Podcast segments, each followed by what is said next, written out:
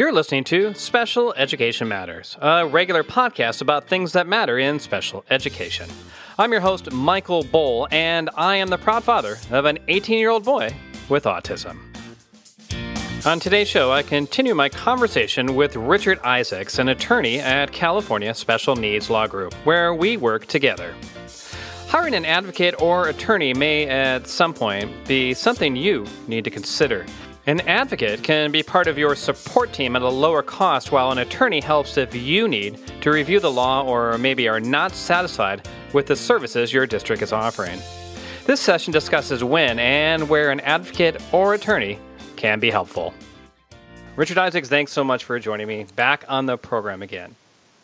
Glad to be here. So today we're going to talk about when do I need an advocate, or as I say it, God forbid, an attorney. Now, as an attorney, you're going to have a jaded view of all this, so maybe I'll push back on you a little bit because I'm not an attorney. I'm a parent. So, anyways, that's the question though: is when do I need an advocate, or when should I have an attorney? The simple answer is always. Okay, I, I don't like that answer, but go on. I think it's always beneficial to have somebody sitting next to you at an IEP meeting or somebody working with you through the IEP process that knows the the laws and the responsibilities of the school district. And and too often families don't and they trust the school district to do the right thing. And unfortunately, we're seeing in a lot of cases that the schools are, are not. So it's always helpful to have somebody there who who knows the, the process and can guide you. See, for me, that presupposes not good intentions on the district's part. Now, I can understand an advocate right out the gate because the advocate will be there to support you emotionally and just help you walk through things. But you know, for me at least, if an attorney comes into the into the game, then everybody changes. Their demeanors change. The trust seems to evaporate. You know, and I think that there's that's fair to say up front. It really just depends who you're working with. Um, the IEP meeting should always be a friendly place, and if you find an mm-hmm. attorney that's that's solution focused and working and with the, the team, which would be the school district and not against, you mm-hmm. can have very successful and positive meetings with, with an attorney. The benefit of an attorney or advocate, again, it's just so you understand your rights as a parent. The school is not, their interest is not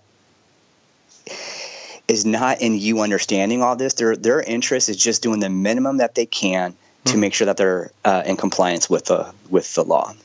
Okay. Now, what, what would be the difference between having an advocate or an attorney, do you think?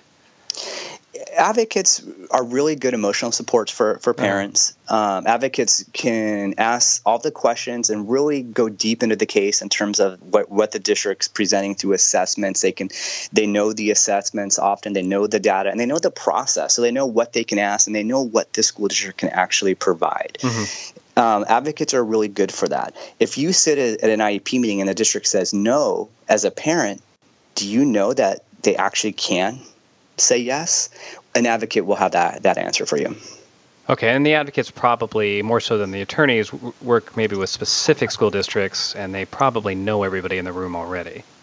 Well, and then that's a really good point too. They have typically a relationship all, already, and it's usually a relationship of trust with the school district. So they've worked with them for years. They, they this is what they do. They go to IEP meetings, and they can still be, you know, they'll still be hard on the district and push where, where it's necessary.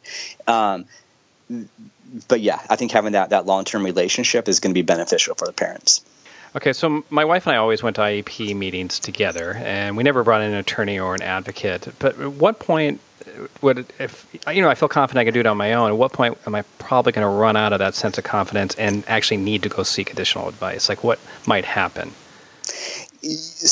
I, think the the common piece, if, if you're having multiple IEP meetings, meaning you're not coming up with solutions, you're not having the resolution, mm-hmm then you need you should look elsewhere through an advocate or an attorney to help you. As an attorney, we'll get a new case and we'll look back and, and the parent might have attended five, six, seven IEP meetings in a course of six months. That's problematic because an IEP meeting should be completed in one or two two sessions. If they're mm-hmm. not, something is going wrong because you re- remember if you continue the IEP meeting month after month after month, right. your child's probably not getting the services that that they they need. Okay. So if you go to an IEP meeting and you just get no, and you, your instincts are no, my you know this isn't right. My student needs more services, or they're not accessing their education. It, it's worth talking to an advocate or an attorney to at least get a sec- second opinion. So when you do that, like one of the main things, if you go into this meeting, again, you know, my wife and I are teachers, so we had a reasonable understanding of everything that was being discussed. But in most cases, there's really an unequal, uh, not only power dynamic, but knowledge dynamic of what's going on. Like they know so much more than I know. So can I? Would you suggest then maybe? regardless, afterwards, uh, I guess you're going to say yes, but take the IEP to an advocate or a lawyer, not even let the school know, just you know, just to have somebody review it. Yeah, and I think that that's a good initial step too. Is if you take the IEP and a copy of, say, the district's most recent assessments, uh, an advocate or an attorney who's familiar with special education is going to be able to look at the assessments to determine if they're mm-hmm. appropriate, and then look at does the IEP match what's found in the assessments, and then as a parent, you can share your concerns. For example, is your child spending three hours a night doing homework? Because if they are, that's a problem.